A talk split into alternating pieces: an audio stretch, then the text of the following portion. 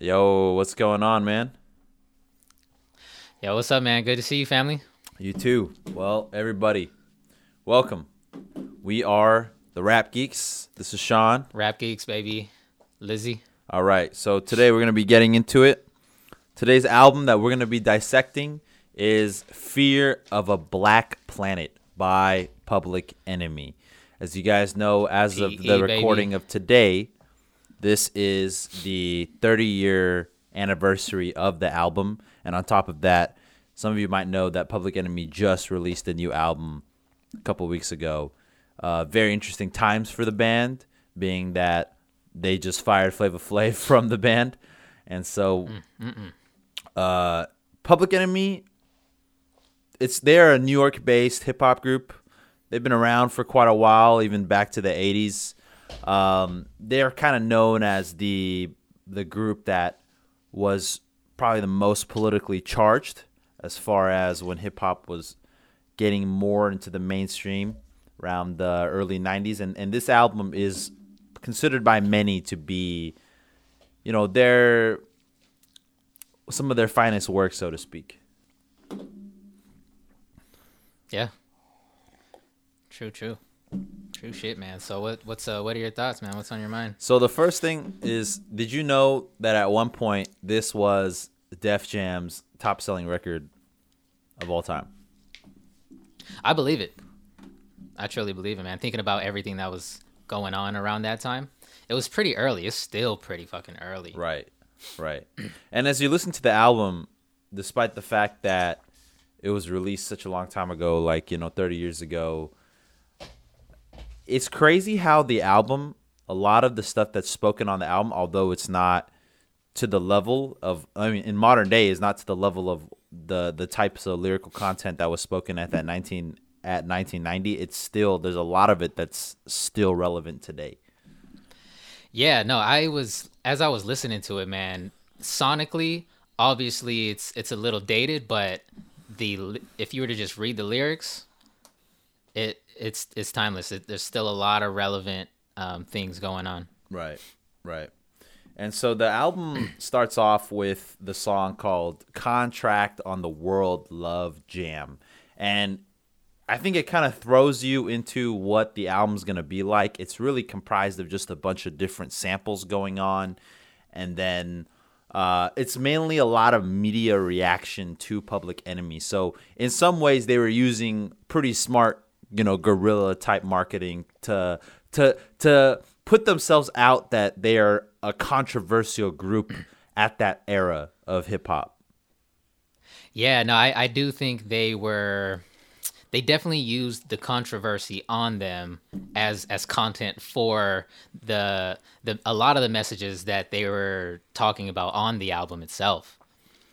Um, a lot of sampling from from actual news uh, stations talking about them, um, included in the whole mix of samples that they use. Right, right. And and so the the first kind of official track of the album, the album it really does have a very strong start to it with the song called Brothers Gonna Work It Out. And it's a reference to Willie Hutch, almost like a tribute to the song that he made back, I believe, in the 1970s. And talking about samples, something Public Enemy does so much is they actually sampled themselves. So out of the 12 samples used within this track, three of them were just their own music, like Don't Believe the Hype or Bring the Noise. And I haven't really thought of too many people uh, that, that do that as far as uh, always constantly sampling their own music. I thought that was very interesting. Yeah. Here we go again. Yeah, exactly. yeah, I mean? Stuff like that, dude. I love that, right. man. The the album after No, that Go ahead. no that that um that song was was a good start following um the the instrumental that um preceded it. Uh fucking Chuck's Chuck's rap the sets the tone heavy for for the raps that he's to be coming with later on, but the beat is a pretty simple it's a pretty simple beat. Um, but I did appreciate the uh, the psychedelic guitars going on in the background. I don't know if people were sampling a lot of music like that back then, but I think it was it added a really great texture to it. Right. And, you know, right after Chuck D kind of does his monologue on Brothers Gonna Work It Out, it goes straight into 911 is a joke. And that is a Flava Flav solo.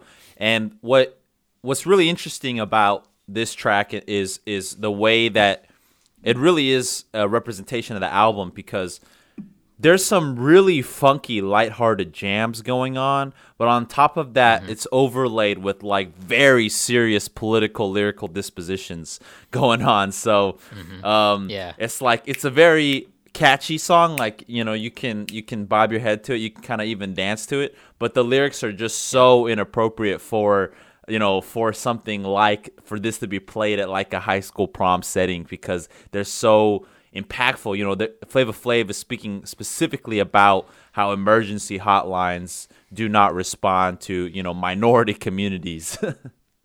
yeah, yeah that that thing that you just said is pretty constant throughout the whole album. Uh, if you can listen to the background, what's happening in the background, they tend to have so much ambient sounds, whether it be a whole crowd, whether it be a train, you know, or just regular shit you'll hear just growing up in New York. And I do, I really think that even with a song like 911 is a joke, they, they make music like that to really, to, to perform it live to their people. I think they really talk to their people with this album. And 911 is a joke, you know, um, I, I, I think a song like that is again is a lighthearted track um, that talks about real shit that goes on in, in their community.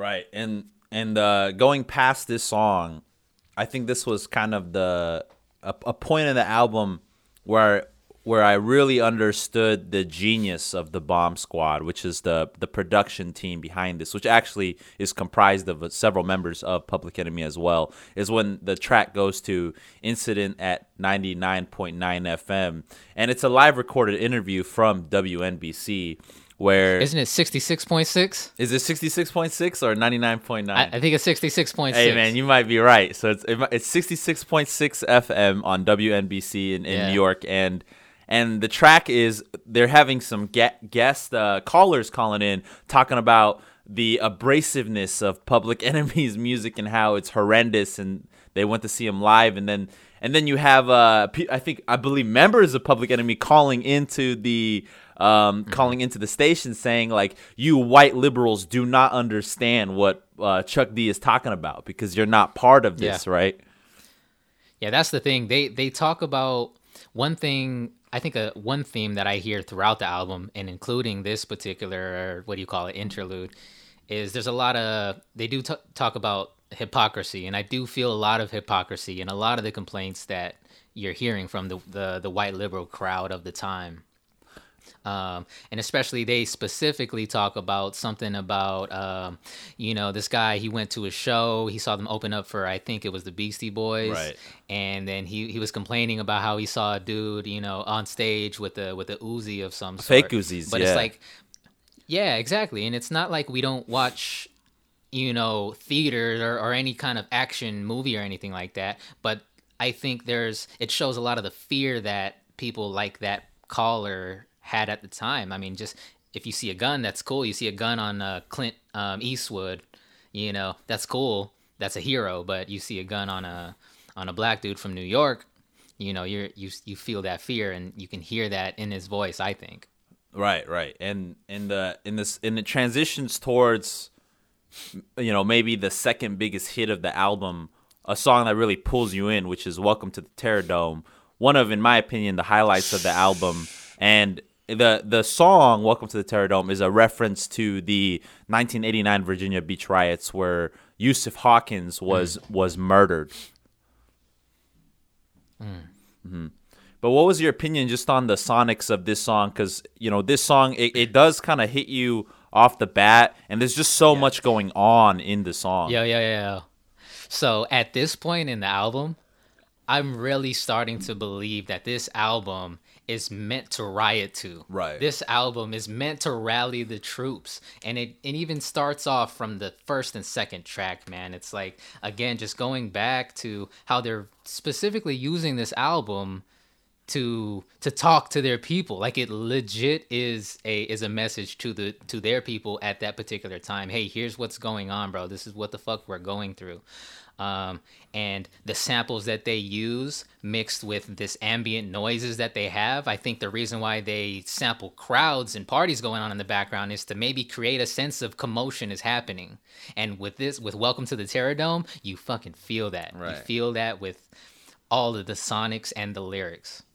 Mm-hmm. so i yeah i mess with this track heavy because of that. Right, definitely one of the one of the key highlights of the album, and I would say the, you know the next song, "Polly Wanna Cracka," it's it's where you start to realize that Public Enemy, although their theme is on systematic racism and on you know black oppression, that they're able to tackle issues that are actually not even caused by system like by systematic racism that are intra issues within the black community. So like Polly Wanna Cracka is a song that talks about, you know, interracial dating and how, you know, many black men will prefer to date white women because they want to be accepted. They want to be matriculated into uh, a more you know accepted society. And then on top of that black women dating white men because they have more you know means. They have more ends. They have more financial resources. And so uh, kind of controversial to talk about something like that right now uh, just because i think we're in an era of 2020 where interracial dating really you know doesn't it's not considered racist for me to to date someone not of my own color. But at that time, you know, there was really a, a message to be sent to the black community in regards to kind of stick with your own, so to speak. Yeah. Yeah, it, and I think going back to another thing that I mentioned earlier, just about even in that topic, I do feel there is a hint of there's some hypocrisy going on within the community. It's like you know, for the females, they want to do that's able to provide this and that, but also at the same time, I mean, the black man is being you know shut down by the society itself. So it's like um, but then when the black man comes out of um, a hood environment, then he's looking for for more, and that's the complaint on the female side. And so it's a it's a really a interesting back and forth that is that seems to be really affected by what's happening externally out you know outside of the um, black community. Right. And it's it was an interesting, yeah, even, even though the song isn't by any means one of my favorites on the record, it's an interesting idea. So like I remember listening to an interview with Kanye West where they where he says he professes that his favorite porn is black men on white women. I don't know uh, if there's like a particular name for that, but he uh he says that's his favorite porn to watch because it's such a it's such a flip on the script of of dominance of power right? Of uh, specifically in regards to american history is like look at this black man who is now able to basically you know fornicate white women the the women of the white race so to speak. Jesus, right. And so after this it, the the next song is uh is another interesting track. It's called the i mean we're gonna we're gonna say the pg version which is just anti-negro machine and so Yeah. the the song is it's just two minutes of samples uh you know of different things like police sirens and gunshots and airplanes and then chuck d just goes in and rips the track's head off probably some of the most angry uh, rapping that you hear from chuck d uh, throughout the whole entire album yeah, yeah. No, I I agree. I agree, man. Um, there was a lot of. I mean, that was a a lot of things he discussed on there, and honestly, it's like we can't even relate to it at you know just from who we are and where we're from, Right. but you really feel it. You feel it in you feel it in the song, man. Right, right. And i- in in regards to why they would they would uh you know use the N word as a as a tr- as a title track, um as, as I'm sorry as as a word on the actual track name, it's because it's so much more eye catching when the song is called like you know anti N word machine. Just like how when NWA came up with "F the Police," you know that that that that track really capture you know captivates your attention because it's so um it's so vulgar, you know. Yeah. I you know, I, actually thinking about it right now, there's the naming of each of the tracks, I I think were done very well on this Right, album. Actually, right. they both speak to the actual song, and it's they each each of them ha- is provocative in their own way. Um. So yeah, no, I just realized that now. I I appreciate that.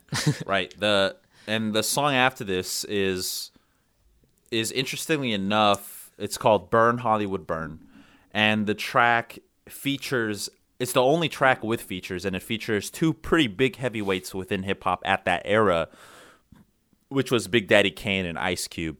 Um, this was a time when it was much harder to be able to have a, a rapper come like you know you can't have someone send you files to the cloud and for you to have a, a you know a USB there wasn't even a USB you could mail to someone Yeah. that they had to physically probably be in the same building in order to to capture a feature is that true Yeah.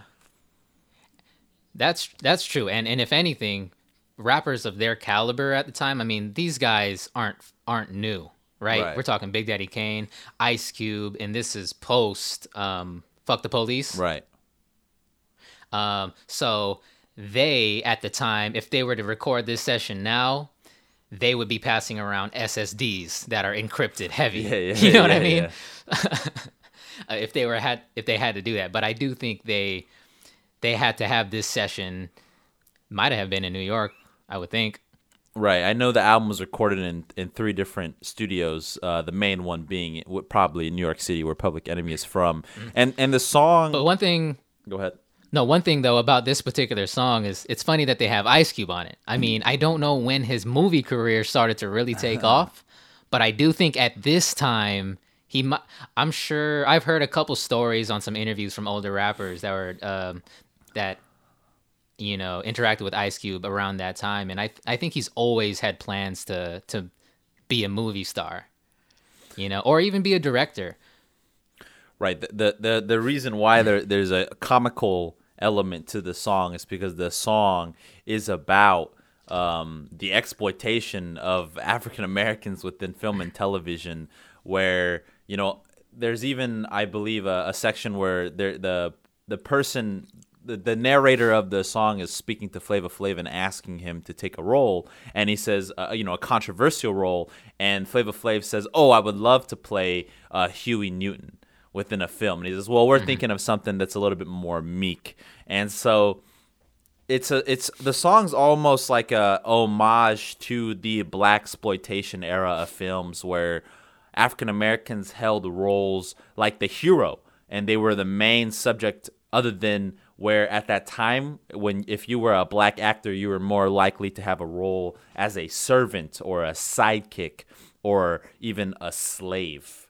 And so the the the funny thing is that you know this song being uh, you know a song re- released in 1990 and Ice Cube's career kind of kind of you know I guess his acting career started really growing uh, over a decade later but he starts taking these roles as like a family man and uh Yeah. more you know not not as not as I guess like a badass role as the way that this song probably intended African Americans to to kind of take the take.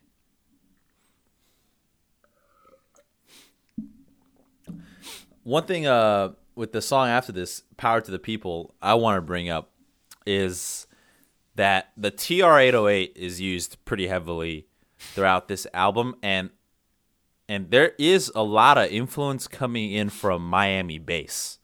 Like a lot of these instrumentals, although they're too, although the the the overlays are a little bit too dark, I could see Uncle Luke. I could see Two Live Crew, Yeah. rapping on You know some of this.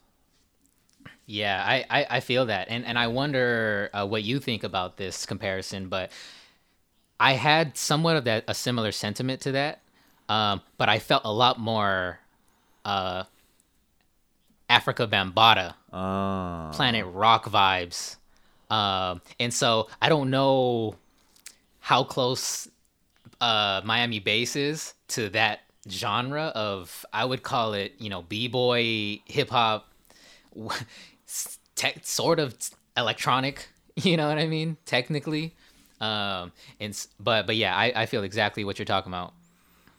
Right. The the song transitions to the next track, which is "Fear of a Black Planet," and it's the it's the song that they choose to name after you know name the album after.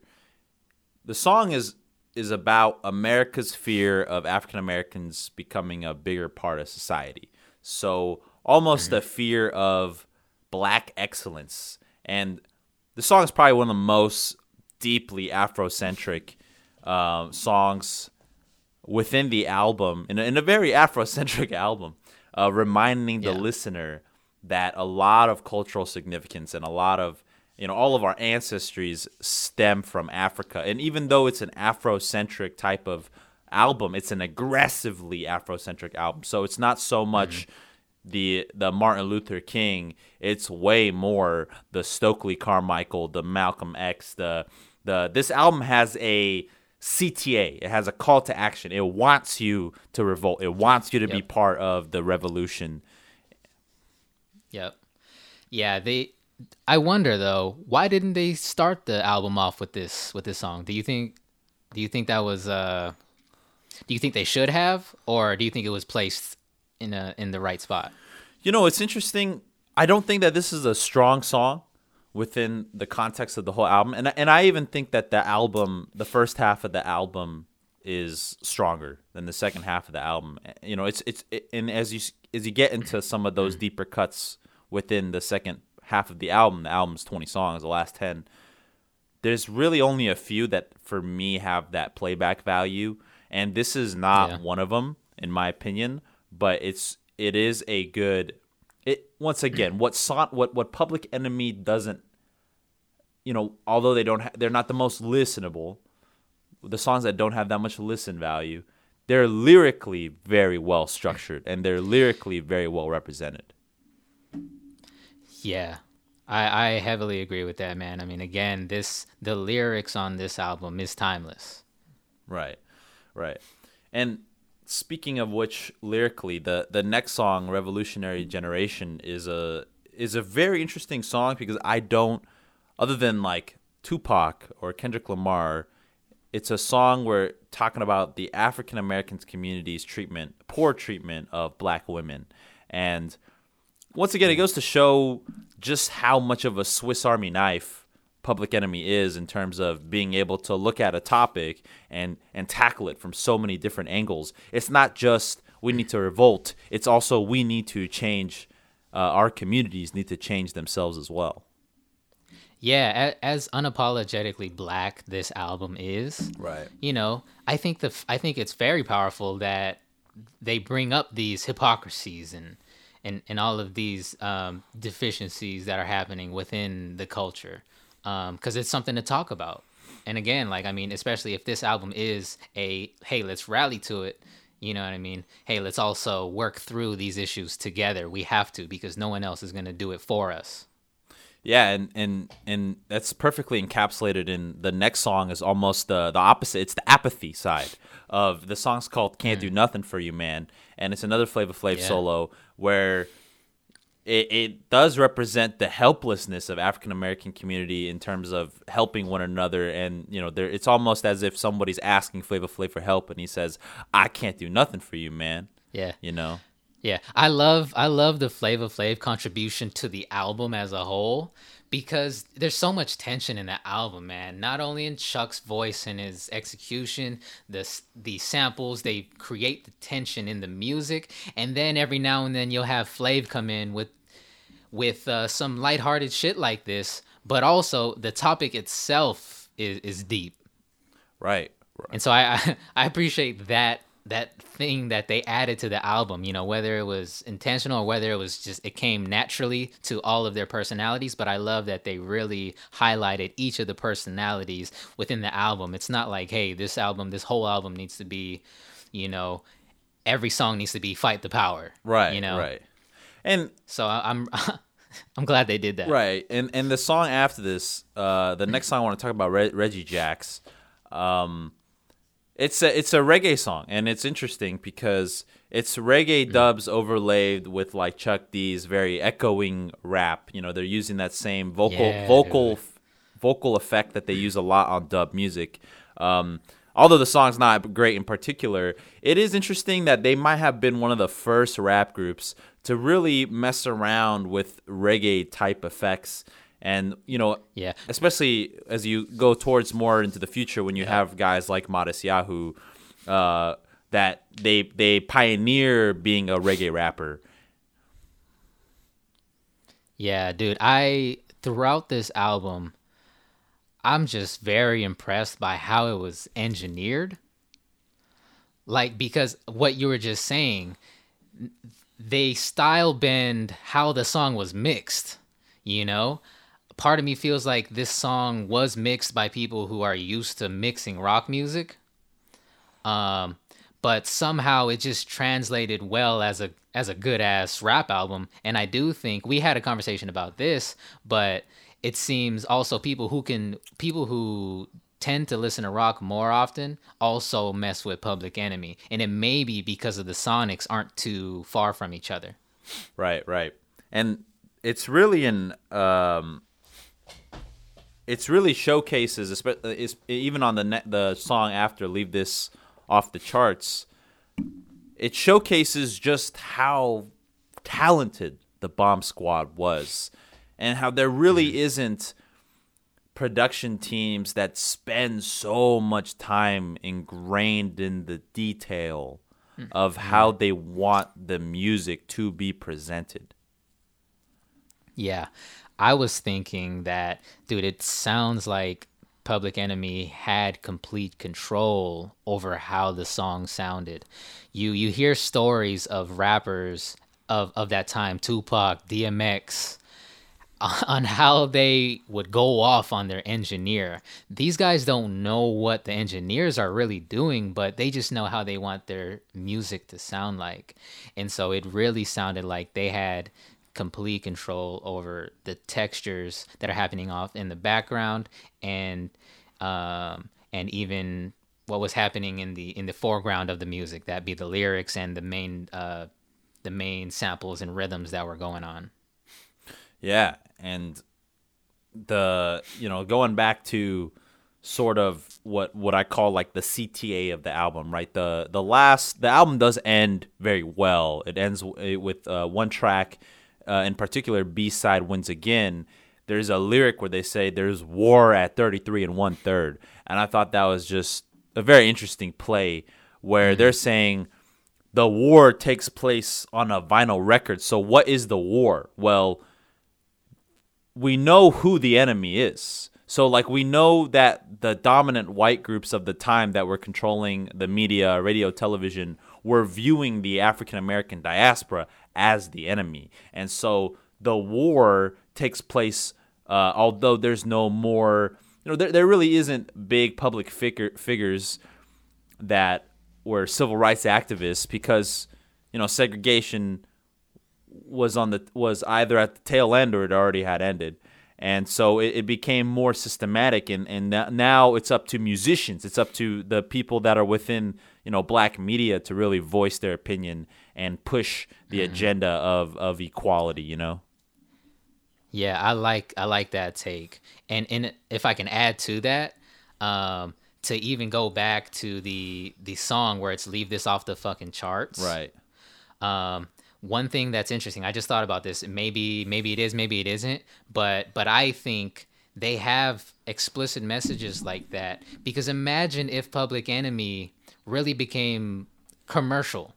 If their music was set for the radio, I truly think that it would lose its credibility in the messages that they were saying. Because, you know, imagine activist types that are also profiting off of the music, right? I- do think people wouldn't take I think people in the soil wouldn't take their music seriously because it's like, oh, you guys are just pop stars, bro. What do you guys know um, about what's happening down here? And so I, I do think they intended to both have a strong message and even let their people know that, hey, I, we're not doing this music for profit. We're really, and this, and this, we're really doing this for for us. And and here's a song that literally says, "Hey, leave this off the charts. We don't need it there Right. because this is purely for us. This is just for us." Right, and and the interesting thing about this, I, the notion of the charts is that the charts back then, from what I understand, it there was no. I don't think there was a hip hop chart. I think No. that at the time there was literally a chart called the Black Music Chart, to my understanding, or what's what's now modern called mo- modernized as urban. Um, s- Yeah, yeah. That that's exactly what it is. I don't know when urban was started, but it probably wasn't that that long ago. Right, right. And this pretty much the album ends with uh, a transition track called what is it? Final count of the collision between us and the damned, and it goes into the strongest piece of music that Public Enemy has ever created. Uh, truly, arguably, you know, one of the best recorded pieces of music ever made in hip hop and, and, and a song that truly encapsulates the entire album into a single track, maybe even the entire message of Public Enemy, and that's Fight the Power, right?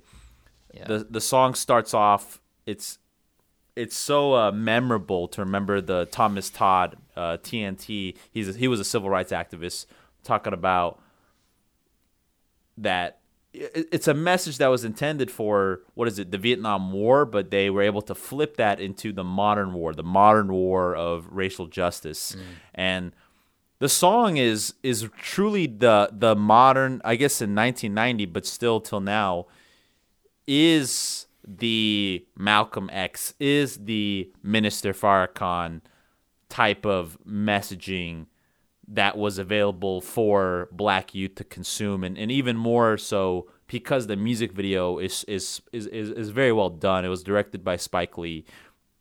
This track still stands the test of time. I don't know if I would ever play it at a party, so to speak, but people know the song. People know this song regardless if they're even hip hop fans or not because it is so powerful of a message. Yeah, I I don't know what the cutoff year is for you to not know this song, but I do think it goes well into '95. you know, I think especially if I man, I can really only speak. I've been in the hip hop culture pretty much my whole life. You know, we we always hear this song in, in so many places. I mean, I've heard it um, both in video games and in Do the Right Thing. Right. You know, and so we've always we've always heard this song, but hearing it, at least for me, hearing it in this context of the album, I think it was a great closer. and and and it and if I knew that this uh if I had heard this song within the album first, I would have I would have went nuts cuz that that track is that track is mean, man. Yeah, I mean they were really it's lyrically mean in that you know it it, it talks about um you know Elvis was a hero to most um you know fuck John Wayne too and then Yeah. And, and they bring that they bring that bar back twice. right right Yeah, I mean- right just to super emphasize it right Yeah. and so Yep. it, it- what a way to end an album uh, well worth the wait even even as i'm sitting through some of these tracks that were filler and were were a little bit mediocre compared to the highlights um Yep. the the theme the album's theme of like institutional racism and a shift of tone from eurocentrism t- towards afrocentrism made it Def Jam's you know best selling album. Russell Simmons even said that who who was the CEO of Def Jam at the time said he used a very grassroots type campaign to promote the album. Um, you know, it, it was definitely underground. The the irony of all this is that I think Public Enemy is a rap group that is way more of a white consumerist type of uh you know there's just way more white people who listen to Public Enemy than black people. And, and that's not a knock on the group. I think it's just the album sonically has more of a rock tone to it. You know it's Yeah. it's so fast. It's so brutally fast uh, that it causes listening fatigue a lot of the times i mean as you and i were listening to the album we're like damn this thing doesn't ever stop the gas pedal Right, right. And even when it cools down on those interludes, you know, they they don't last that long. You know, then you're right you're right back into the the commotion. You're literally thrown right back into the crowd, you know. Um, but this music is meant to be played loud, and you don't feel it. You don't feel it if you if you aren't. One thing I noticed was when I was hearing it, I do recommend listening to this album on at least 250 ohm headphones because you can hear all the textures. Like if if you've only heard this shit on some AirPods, you're missing a lot of the album. You're missing a lot of the impact, in my opinion. When we were listening to it, um, I was hearing it on my on my studio monitors and and man, I swear, like it's a lot cleaner on there. But I mean, imagine hearing it, and we may not never experience this, man. But imagine hearing this at at a show, at some fucking at, At some regular venue, Yeah. yeah. in in New York. You know what I mean? And and they got a, i don't know how they do their sets, but I'm assuming you know they just have instrumentals. They got um they got the DJ. He's just scratching and then mixing um, all kinds of stuff on the spot. But then you also have the noise of the crowd going on, and then you got the noise of the crowd that's probably in the track itself, and it just feels like a whole revolution. And I think that was the intention. Yeah, I mean, speaking of revolution, it's what really helps, and the and the reason why this album is so timeless, why critics even call this like you know one of the most significant pieces of hip hop music ever made, is because of Chuck D's ability. You know, he's so thought provoking and he's very intelligent. He's able to truly di- dissect the black experience leading up to the 1990s even to people like you and I, we're Asian, right? And and and Yeah. he's able to show it to other to other race groups, you know, what it's like to to Yeah. understand a piece of uh, a piece of history. And it's almost a a not only a return to the five percenters or the Black Panthers type of revolution, but it's a call to popularizing political revolution as a theme in all of hip hop music uh, going forward into the future. Yeah, if, if I can add to that, man, one word, like I literally just thought of one word at, uh, when I, I took a second listen to it. Um, and after Fight the Power was over, the, the first thing I was thinking about is just fucking empathy. This album, yeah, this album for real does a good job of creating, uh, how do you say it? It's, again, we're Asian from California Right. born in 92 born after the fact but if you feel the way i feel as we're listening to a man you it really puts you in there. And it's because it's partly because of chuck it's partly because of it's chuck and his lyrics and it's because of the production and all of the textures that they put into each of the uh, beats. All of that together really made for this album is it is it having like such great empathy? Is that is that the phrase i'm looking for? But you know what i mean though Right. I, I don't think that there ever has been an album that's so entrenched in in political activism as this as this album. And I you know, my I myself am I'm not the kind of guy who really enjoys politics in my hip hop, right? Like I don't enjoy cream and sugar in my coffee. So the fact that this album has stood the test of time to be a catalyst towards more political hip hop, you know, being politics being an openly an open subject within rap music is uh, is why it's such an important piece of music. And and even even an argument could be made because of Public Enemy's influence on hip hop there's been a backlash. There's been a backlash from modern you know rappers of the 2010s maybe towards the end where they said we we don't want to make thought provoking music. We don't want to make uh, critical music we want to make fun music and so uh, it is it is sort of in some ways a breath of fresh air to come back to this and say wow there was so much meaning and power behind uh, this piece of art. It it is interesting though to think about well let's look at what the def jam roster was. Right. At the time you know i mean on def jam in the late 80s i would think who was out there like a ll cool j type character right and in, in music like that is just you know I'm a smooth guy. I'm here for the ladies. Right. You know what I mean? Um, I don't know if there was anybody else on that roster that was as politically charged as Public Enemy, and I and I mean that might have been the appeal to have them on that label, um, considering what was happening at the time. Um, maybe that maybe that was a choice that they made uh, strategically to have a, a group like Public Enemy in the mix of, of these traditional rappers who I guess some would say that they speak of traditional uh, rap things. You know what I mean? Money, cars, and clothes, and how fly you are. Right, right. Well, you got any final points on this? Um, you know, I, I one of the biggest takeaways for me for this album, I was thoroughly impressed by the Sonics, man. Just out of any rap album that came out at the time, I'm thoroughly impressed by it. Um, and as you said, you know, the way it sounds, maybe it, it feels like a rock song. And I'm not even, I don't listen to rock whatsoever, but I appreciated that that's how the album sounded. Mm-hmm. You know, so um, overall, the, I feel that the, obviously the production is outdated. The lyrics are, are timeless. Um, and I even think the way it was mixed and mastered um, holds today and probably beats a lot of SoundCloud tracks that Hmm. that are dropping today. You know what I mean? Right. Yeah, man. Yeah, I mean, I would agree. I, I, it's not an album that I would ever recommend to someone to listen to if they were Yeah.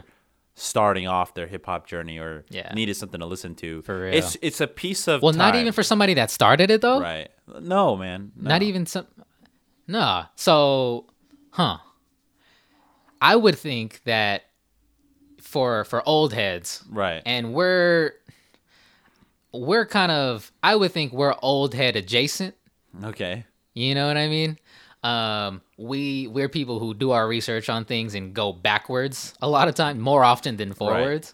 Um, but you're saying you wouldn't recommend Public Enemy or this album um, to to a newbie? I would to a hip hop to a hip hop you know, newbie. novice. I would maybe recommend two, th- three songs. Three songs. I would just say fight, the, Okay, fight sure, the yeah, power. Term, uh, you know, um, I would say fight the power. Nine one one is a joke, and welcome to the Terror Dome. I don't, I don't think that the rest of the album really. Uh, you know, there's any other additional songs that are just not encapsulated within those three songs, in Mm-hmm. my personal opinion. Yeah, I would. I would definitely. I would disagree with the nine one one is a joke. I would just keep it to the uh, Terror Dome and uh, fight the power. Right. And maybe even brothers got to work it out. But even then, the current listener doesn't have the attention span and the patience for music like there is on this album. Right. Because not saying that there's any fillers on here, I do think as the album as a whole, each of the songs have to be played in this order for the most part. I'm sure we can move some things around, but but you have to hear every song because I do think each song adds context to the album and if and that requires patience. but in order to get that, I do think you're able to empathize with the artists a lot more if you sit with this album. And the new listeners, they're not they're not used to that, man. I mean, there, there's there's at least three XXX Tentacion songs within one of these tracks. You know what I mean? So Yeah. that so these songs are about four minutes. You know what I mean? Right. A little bit over, a little bit over that sometimes, and a lot of these new songs are um about two two minutes. I, I might have seen a song one minute and forty seconds. You know what I mean? Um, but but I but I do think that would be the challenge for new listeners coming coming back to this album. No, wholeheartedly agree, man. So if uh, we want to know what you guys think of the album, uh, and also just are you in your 20s, are you in your 30s and enjoying this, or are you even you know below 20 years old and able to truly enjoy Public Enemy? So let us know your thoughts. Is this an album that you guys go back to a lot of the times? Is this considered a classic, or is it just for you? It's it's not even a thought as far as whether or not you're gonna even spend spend the time to listen to this, but you know, Fear of a Black Planet by Public Enemy. It's legendary. It's there. go check it out if if if there's a calling for you to do so. Oh yeah, oh yeah. All right, peace out, guys. Rap geeks, baby. Rap geeks. Peace. Fuck yeah.